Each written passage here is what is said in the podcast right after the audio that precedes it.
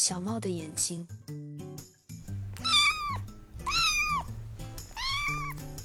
咪咪是一只聪明的小猫，它已经从妈妈那里学会了捉老鼠的本领。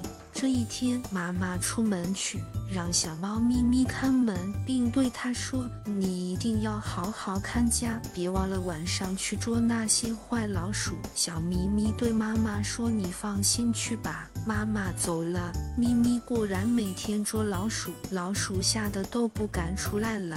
老鼠大王急了。让他的丞相想办法。丞相说：“猫啊，最重要的就是眼睛。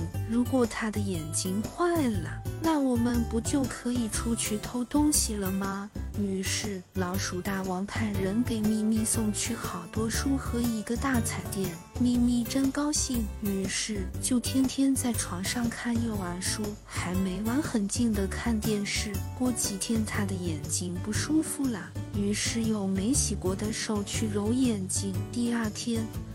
他一看镜子，发现眼睛变红了，东西看不清了。老鼠也天天出来偷东西吃，可他就是捉不住，于是他伤心的哭了。妈妈回来了，批评他没有正确的看书和看电视，而且还用脏手揉眼睛，带他去看医生。医生给他用了药。